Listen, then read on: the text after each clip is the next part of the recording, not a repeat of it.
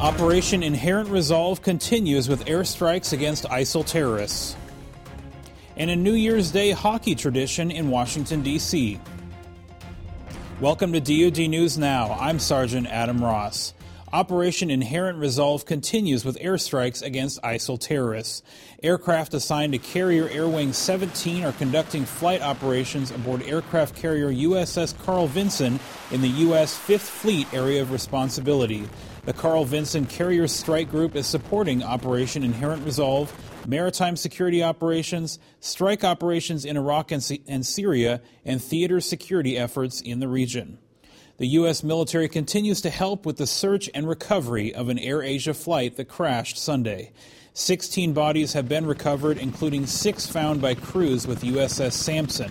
A helicopter from the Sampson brought the bodies to a nearby town where they were unloaded and driven off in ambulances. AirAsia Flight eighty-five oh one went down in the Java Sea on its way to Singapore. There were one hundred sixty-two people on board.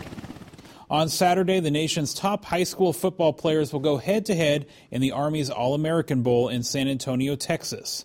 This is the fifteenth year of the All-American Bowl, a game featuring the best high school football players from around the country in an East versus West matchup.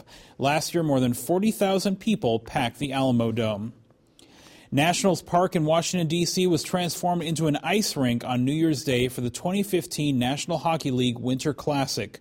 The Washington Capitals took on the Chicago Blackhawks. The pregame show featured service members from the Air Force, Army, Navy, Marine Corps, and Coast Guard, along with members of the U S Army Chorus and the U S Army Herald Trumpets.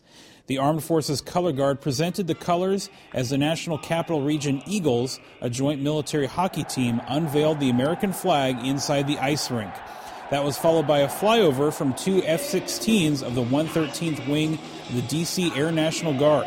The service members on stage received a standing ovation from the Capitals, the Blackhawks, and the fans. It's crazy going from... Uh...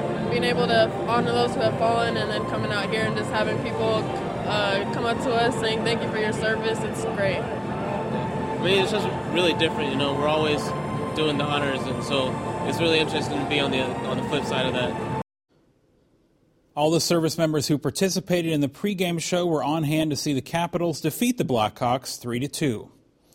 And that's it for this edition of D O D News Now. For more on the stories you've been watching, go online to defense dot gov and don't forget to check out the D O D Facebook and Twitter page. I'm Sergeant Adam Ross. Keep it right here for the latest in D O D News.